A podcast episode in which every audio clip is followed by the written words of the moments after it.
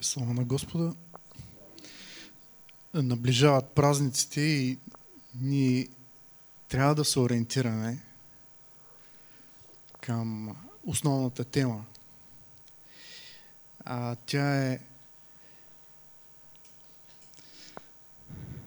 мъдростта на Бога в плана за рождението, живота, служението, смъртта и възкресението на нашия Господ Исус Христос.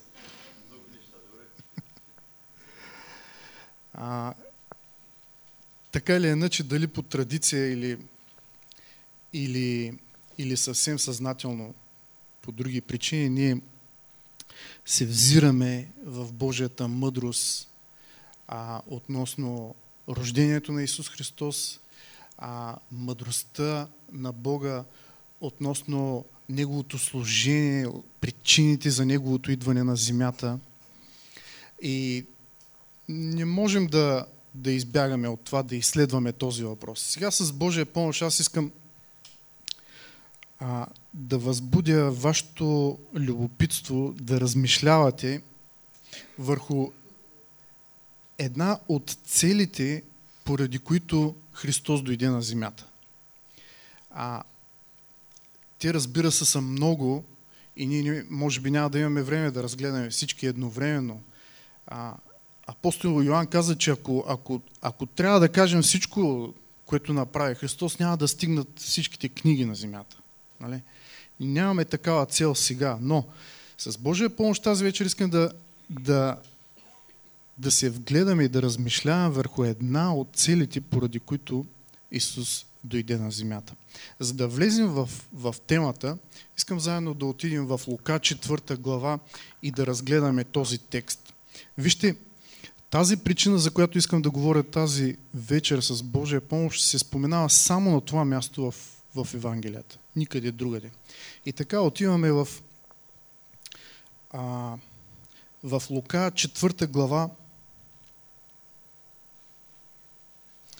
и ще започнем от 14 стих, докато стигнем до ключа. А Исус се върна в Галилея с силата на духа и слух се разнесе за него по цялата околност. И той получаваше по синагогите им и всички го славеха. И дойде в, Назарет, където беше отгледан, и по обичая си влезе в синагогата в събота. И се изправи да чете. Подадаха му свитък от книгата на пророк Исаия и той като разгърна свитъка, намери мястото, където беше писано. Духът на Господа е на мен, защото ме е помазал да благовествам на сиромасите. Пратил ме е да проглася освобождение на пленниците и проглеждане на слепите, да пусна на свобода огнетените, да проглася благоприятната Господня година. И като, като сгъна свитъка, върна го на служителя и седна – а очите на всички в синагогата бяха впити в него. Всички в синагогата гледаха в него и очите на всички в църква трябва да бъдат впити в него. Това е много добро, много здравословно. И така, предмета, за който искам да проповядам тази вечер с Божия помощ е една от причините, поради която Христос дойде на земята – и тя се споменава само в Евангелието на Лука на това място. И тя е да, да проглася благоприятната Господна година. А, вижте, аз, а пък и вие сигурно много пъти сте чели този текст, познавате, познавате текста, познавате а, идеята, обаче не знам колко, колко от нас сме се замислили какво означава това. Какво означава това? да слезеш от небето, за да кажеш начало на една година. Нали? Наближава нова година. Нова година наближава. Това е някакво съвпадение, нали? но той всъщност отиде в родното си място. Забележете. Той отиде в родното си място. Там, където беше отгледан, там, където бяха а, неговите близки, познати, роднини, приятели от детството, Нали? там се изправи в църквата, а, в синагогата, разтвори свитъка, намери място и каза, и сега е това нещо се изпълнява. Това е, а, трябва да проглася благоприятната Господня година. Какво значи това? Вижте, на първо място той направи едно съобщение, че тази година започва. Обаче тази година не е, не е, не е обикновена година. Исус Христос се роди на земята и дойде до този момент, за да каже, че започва една година, която не е обикновена. Тя не е като другите години. И Солото ни казва, той цитира Исаия 61 глава, после ще отидем да видим там целият текст, защото той е доста фантастичен. Той казва, започва една благоприятна Господня година или благоприятна година на Господа.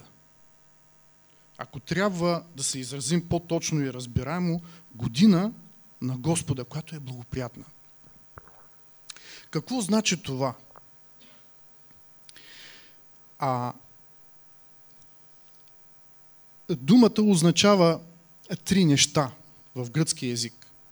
Освен благоприятна, означава приемане, прият или приемане, означава и приятна. А самата дума произлиза от един корен, който означава приемам с готовност, одобрявам и не отхвърлям. Нека да размишляваме върху това. Става въпрос за приемане, за нещо, което е приятно, а приемаме с готовност, готови сме да приемем, или този, който приема е Бог, Бог е готов да приеме, без да отхвърля, без да върне никого и одобрява това. И това нещо е много приятно. То е приятно за Бога, то е приятно и за хората.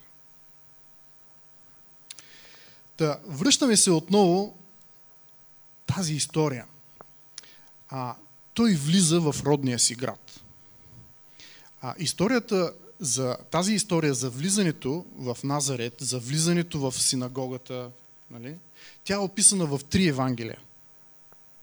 Описана е в, а, в Марк 6 глава, в Матей 13 глава и тук в Лука 4 глава. И на трите места е погледната тази история от, от различен ъгъл. От различен ъгъл. Общото, което се случва, е, че, е, че неговите съграждани, неговите родни, неговите познати приятели, те са много впечатлени. Вижте какво казва в Лука. 22 стих. И всички говориха добри неща за него. Всички. Синагогата е пълна и всички говорят добри неща за него. Като се чудеха на благодатните думи, които излизаха от устата му. Всички бяха много добронамерени. Обаче там, в синагогата, се случва постепенно един обрат. Всички говорят добри неща, всички са много добре настроени към него. Това, което казва е, е доста така насърчаващо. Нали? а, доста насърчаващо. Обаче в един момент тръгва между тълпата един въпрос. Абе, този не е ли дърводелеца? И визните почват да налагат, да, да се накланят в емоциите на синагогата. Неговата родна синагога. Абе, този не е ли дърводелеца? А този не е ли сина на дърводелеца? А, а, а това не е ли, майка му не е ли Мария? А братята му не са ли Яков, Йосиф, Симон, Юда? А сестрите му всички не са ли при нас? Е, че откъде тогава е всичко това върху него? И Словото ни каза, в следващия момент те се съблазниха в него. Те се съблазниха в него. Тогава той им каза три истини, от които те много се обидиха. Нали? Първата беше, че никой пророк не е прият в родината си и в дома си. Втората истина беше, че а, в дните на, на Илия в Израел, когато небето се затвори, имаше глад за 3 години, а, имаше много вдовици, но Илия беше изпратен само при една в Сарепта Сидонска, втората истина. И третата истина, че по времето на Елисей имаше много прокажени, обаче само един беше изцелен. И те тотално се сринаха. И Словото ни каза, като чуха това, всички, които бяха в синагогата, се изпълниха с гняв. Няколко минути само преди това всички говореха добри неща за него. После започнаха да задават един въпрос как става тая работа. Нали? С такава мъдрост, с такава благодат говори пък и освен това, там в един съседен град чуват, че стават много интересни неща. Той вече започва да, да служи в сила, нали? стават много изцеления, много освобождения и те се съблазняват в него. С други думи, Исус обяви началото на благоприятната Господна година в родния си град, а благоприятна означаваше прият, нещо приятно, нещо добро, и в същото време той не беше прият там. Това е един парадокс. Той обяви началото на благоприятната Господна година, че Бог приема с готовност, одобрява, не отхвърля и в същото време той не беше прият. И нещо повече, когато те се изпълниха с гняв, 28 стих, 29 казва така, и като станаха, изкараха го вън от града и го заведоха при пропаста на хълма, на който градът им беше съграден, за да го хвърлят долу. Но той мижна между тях и си отиде. Така или иначе, той извърши това, за което беше изпратен. Той обяви началото на благоприятната Господня година или благоприятната година на Господа. Как да разберем каква е тая година на Господа? Как да разберем каква е тая благоприятна година на Господа? Като че ли хората, които слушаха в синагогата, веднага им стана ясно. Обаче на мен не ми стана ясно. И искам да разбера каква е тая благоприятна година. Вижте, Стария завет е сянка на бъдещите неща. В Стария завет са сенките на истинските неща. Нали? Скинията, земната скиния, беше направена по образеца на небесната. Нали? Тоест, в Стария завет са скрити по един или друг начин всички тези неща, които ние искаме да разберем чрез преобрази, чрез картини и така нататък. И така, спомняте ли си сега, имаше една специална година в Стария Завет. Спомняте ли си коя беше тя? Една много специална година. Една, една много приятна година. Една година, която а, много хора а, жадно очакваха. Защо? Защото тази година им даваше един нов шанс. Тази година Бог я нарече юбилейна. Спомните ли си това? Юбилейна година.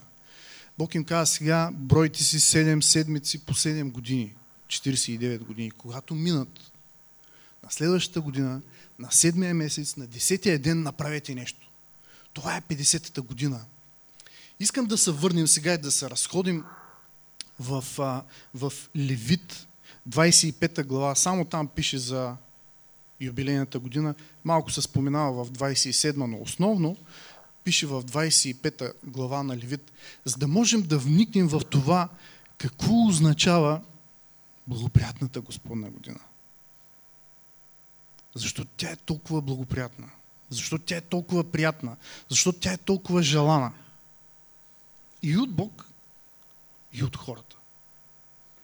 Специална година. И така, отиваме в Левит 25 глава.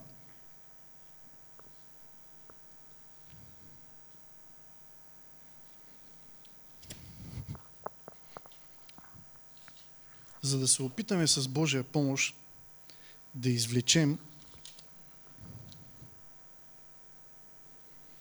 няколко основни момента относно юбилейната година –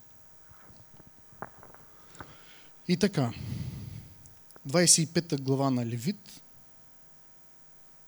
от 8 стих надолу ще прочетем до 13. Да си изброиш 7 седмици от години, 7 пъти по 7 години и като ти мине времето на 7 седмици от години, т.е. 49 години, тогава на 10 ден от 7 месец да надуеш празничните рогове.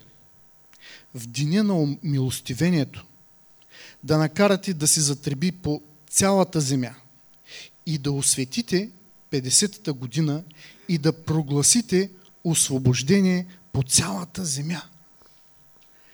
На всичките жители. Това ще ви бъде юбилей. Какъв? Всеки да се върне на имота си. И всеки да се върне при семейството си. 50-та година да ви бъде юбилейна година. През нея да не сеете, нито да женете самораслото, нито да берете нерязаното лозе. Защото това е юбилей. Той нека бъде свят за вас. От полето да се храните с произведеното от него. В тази юбилейна година да се върнете в имота си. И малко по-надолу, понеже тук възниква едно малко смущение, нали, какво, ще, какво ще едем, нали? И ако попитате, това е в 20 стих, и ако попитате какво ще едем в седмата година, като не посеем, нито съберем плодовете си, тогава ще заповядам така да бъде благословена за вас шестата година, че ще роди плод за три години. Искам от този текст с Божия помощ да извлечем шест основни пункта или шест принципа, които характеризират юбилейната година, която измисли Бог, нали? И благоприятната, да свържим това с благоприятната Господня година. Усещате ли синхрона между това, което се изправи и прочети а, Исус в синагогата и това в Левит? Ставаше въпрос за, че започва едно възстановяване. Възстановяване възстановяване. Той каза, започвам да благовествам на сиромасите, започвам да изцелявам, да превързвам сърце съкрушените, започвам да прогласявам освобождение на пленниците, проглеждане на слепите и да пускам на свобода огнетените. Това ми е работата. И това нещо е началото на една благоприятна година която е на Господа. Амин. И така, хвърляме се в Левит. Първо, каза да надуеш празничните рогове в деня на умилостивението. О! Вече 2000 години църквата не спира да тръби и да надува този рок Словото казва, че той е, той е празничен рок. Защо? Защо? Защото беше извършено умилостивение за нас. Какво представляваше умилостивението в Стария Завет? Първосвещеника, нали? влизаше веднъж в годината, в светая сетих, с кръв и поливаше роговите на отара. И правеше умилостивение за грях за целия народ. По-късно Исус Христос ще да направи същото. Със собствената си кръв влезе в небесното светилище и, и там поръси в небесното светилище със собствената си кръв и направи умилостивение за нас. За винаги. Умилостивение за грях. И така, 2000 години този рок тръби. Църквата тръби наляво и надясно. Особено сега, наблюдавам във Варна как, как а, а, ескалира желанието за благовестие. Млади и не чак толкова млади ходят по улици, по болници, по старчески домове и благовестват. Надуват рога. Направено е умилостивение. Има милост за тебе. Има милост за твоя грях. Има бъдеще за тебе. И то е в Исус Христос. Номер едно. Да надуеш празничните рогове в деня на умилостивението. И всеки, който чуе благовестието и го приеме, какво се случва в небето? Празник. Цялото небе се радва. Не просто защото роговите са празнични, а защото, защото е станало невероятно чудо. Един човек съкрушен, унизен, ограбен, очукан от врага, бива възстановен и бива върнат в неговото семейство, при неговия небесен баща. И така, номер едно, благоприятната Господня година, номер едно, юбилейната година, да надуеш празничните рогове в деня на умилостивението. Номер две, да се прогласи освобождение по цялата земя и на всичките й жители. Освобождение. Вижте, днес, днес, едва ли някога в човешката история имало, имало толкова свобода. Ама такава свобода, че всеки прави каквото си иска и става голям батак. И в този батак е пълно с роби, зависими хора. Никога хората не са били толкова поробвани, както в това време на свобода. Всякакъв вид робство. Всякакъв вид робство. Робство на пороци, пороци, роб на порок. И не може да спре. Роб на порок. И казва, не мога. Не мога. Роб на порок. Роб, роб на, на, на страха. Хората живеят със страх, непрестанен страх. Защо хората днес ходят по психолози? Защо хората днес изпадат в, а, как се казва това, депресия? Това е тотален страх. Това е непреодолим страх. От какво ли не? За бъдещето, за сигурността, за живота, за здравето, страх от смъртта, страх от провал, какво ли не? И този човек е роб. Той е роб. Свободен е, в демократична държава, магазините са свободни, пълни са всичко, но той е роб. Сметката му дори може да е пълна. Банковата сметка, но той е роб. Роб на страх, роб, а, роб на, на, на порок или роб на, на собственото си его. Едно от най-страшните робства днес е, е робството на, на собственото его, егоизма. Това е страшно робство. И много хора искат, искат да се освободят, обаче не могат. И света ги залива, че те са най-важните и те са най-специалните и те заслужават повече. И тази примка на робство се затяга още повече около тяхната шия и тяхният живот става все по-нещастен. Обаче, слава на Господа, Исус дойде и обяви началото на годината на Господа, в която ще има освобождение. И робите няма да бъдат вече роби, но ще бъдат свободни.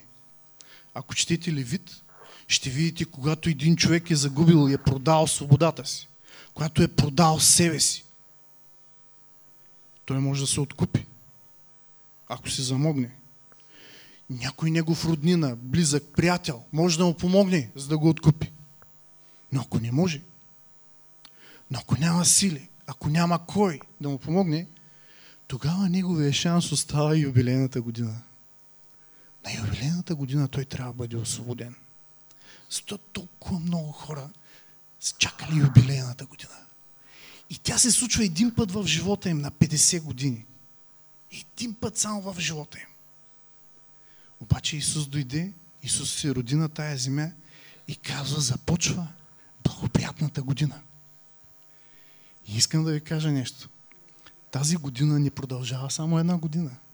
Тя продължава вече 2000 години. Годината на Господа. И така, номер две беше освобождение по цялата земя. Номер три. Всеки да се върне на имота си. Всеки да се върне на притежанието си.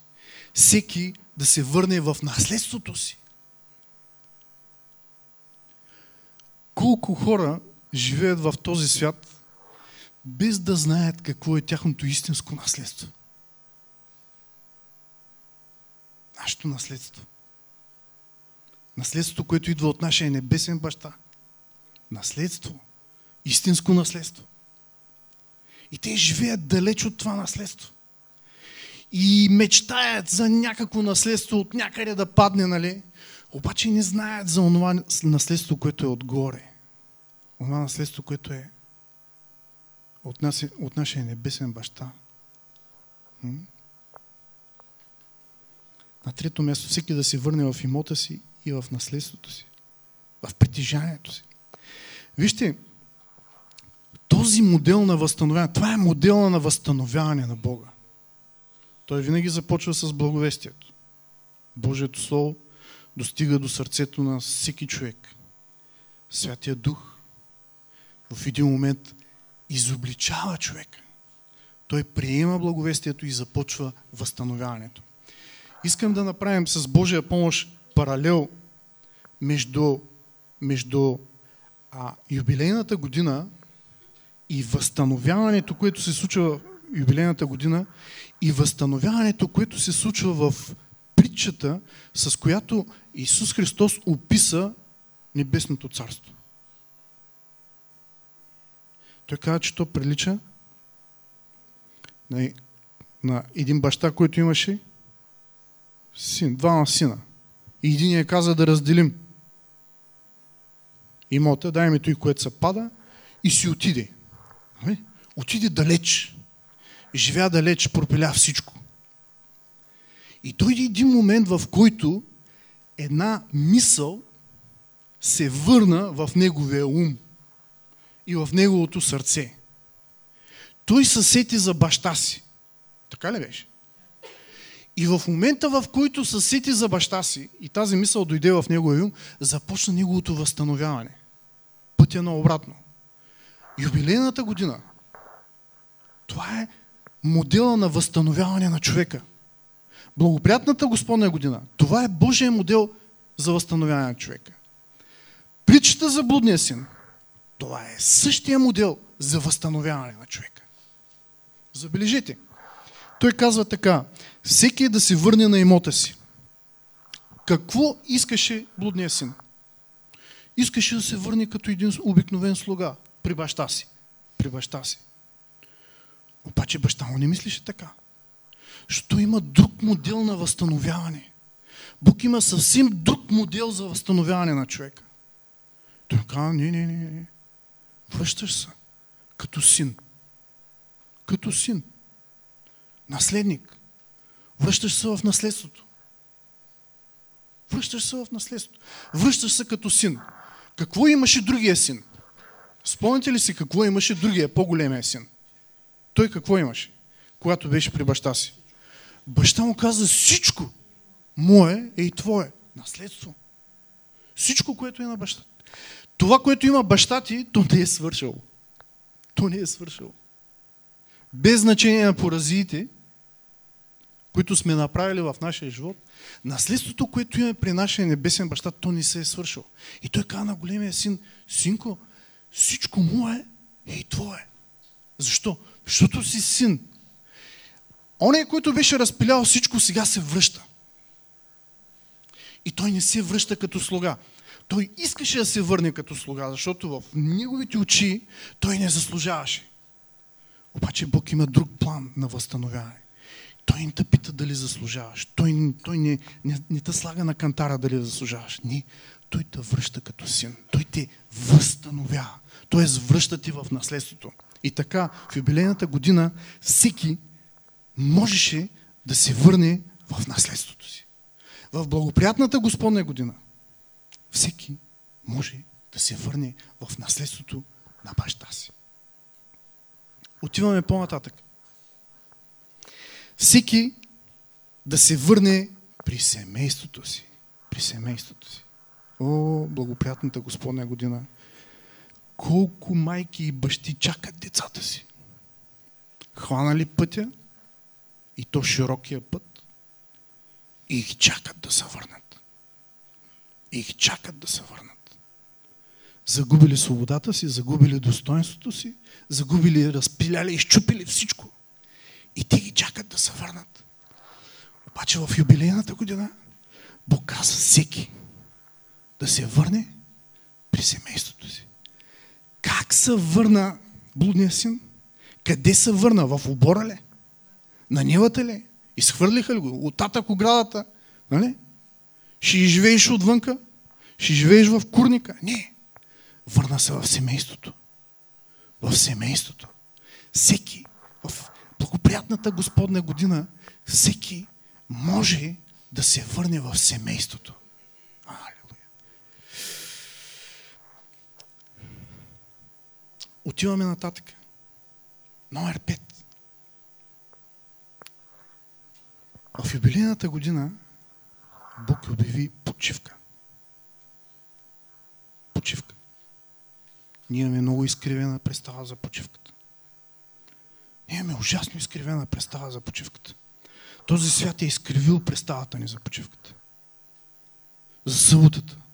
За истинската събота. Не говорим, че ставаме съботяни. Истинската събота.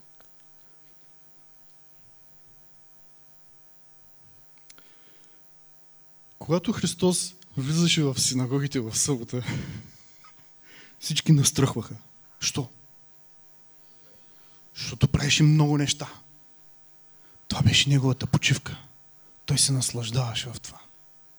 Наслаждаваше се да служи на падналия човек. Да служи за възстановяването на падналия човек, на щупения човек. Това прави Исус в събота. И той казва, това е моя ден, аз съм господар на съботата. И бесовете пищяха и се излизаха, слепите проглеждаха, сухи ръце се раздвижваха и, и какво ли не, какво ли не, какво ли не, в събота, почивка.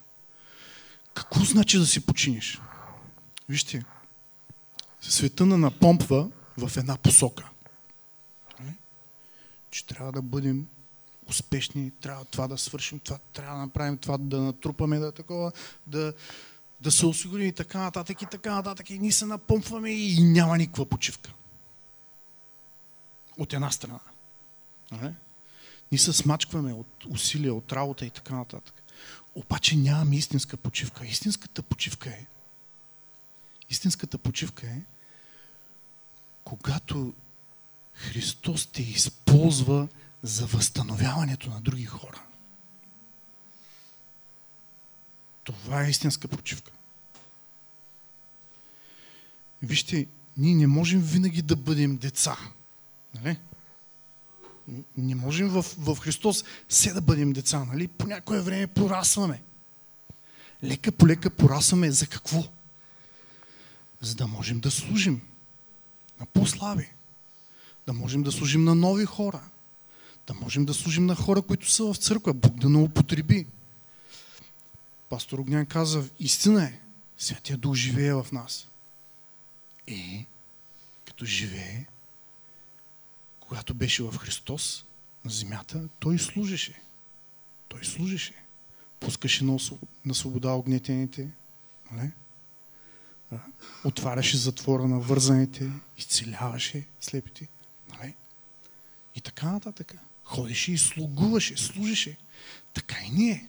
Това е истинската почивка. Ако, ако ние нямаме време за това, и, и те го провокираха, спомняте си, те го провокираха, нали? Така, позволено ли е да се изцелява в събота? Исус ги пита, добре, кой от вас, ако има една овца и тя падне в събота в яма, няма да я изкара? И всички мълчат. Защо? Защото всички ще изкарат. Всички ще изкарат. Нали? Просто трябва да си безумен, нали, за да стоиш в събота и да я гледаш. Нали? А колко по-скъпо ценен е човека от овца? Нали? Ето, съботата, истинското значение на почивката в Господа. Да си починеш, да си починеш от, от своите си дела. Бог какво направи в шестия ден? Той си почина от своите си дела. От своите си дела. Нали? От своите си дела. За, защо? За да се занимава сега с човека. За да се занимава с човека. И ето през всичките тези хиляди години Бог се занимава с човека. Той се е починал от неговите дела. И Словото ни каза да внимаваме и ние да влезем в тая почивка. Тоест, не може човек да живее само за себе си. Не може. Не може а, да си християнин и да живееш само за себе си. Това не е здравословно. Това е много опасно. Това е много опасно. Това е живот без почивка. Това е живот без събота. В библейския смисъл.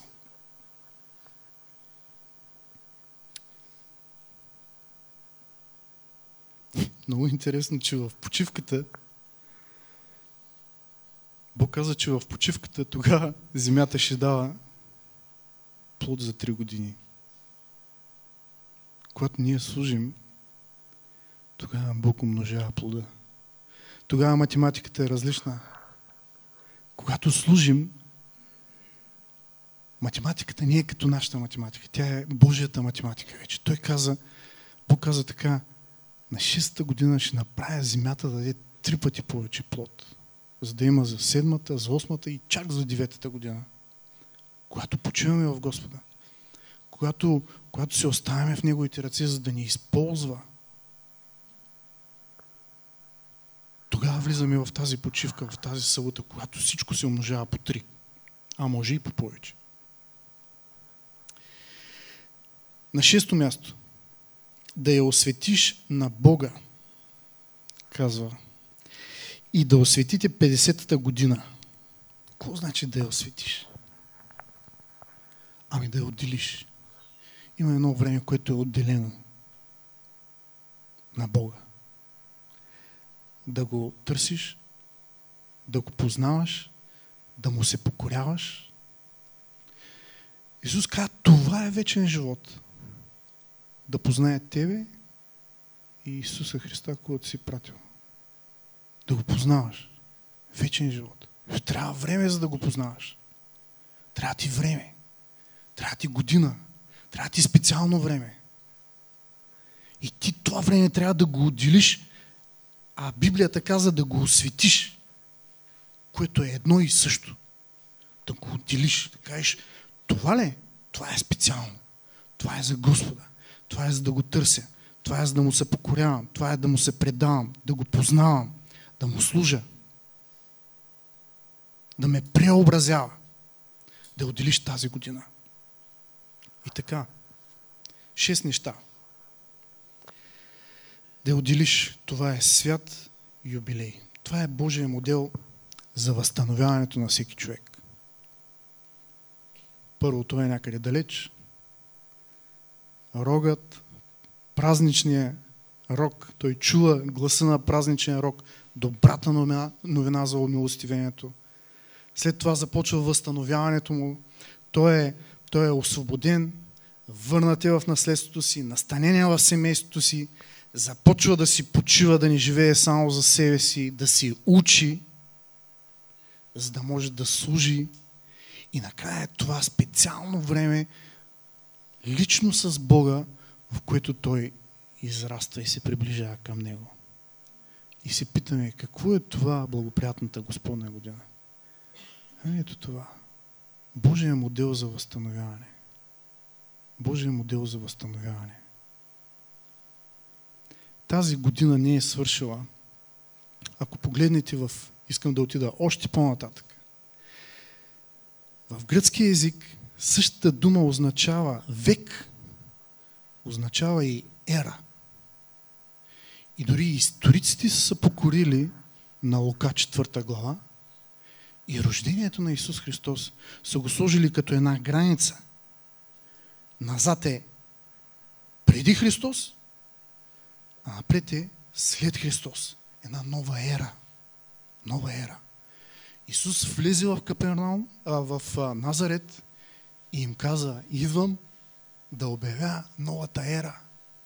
новата ера, новия век, новата година, която принадлежи на Господа. И какво ще прави Той в нея? Ще възстановява. Слава на Господа! Слава на Господа! Нека да наведем глави.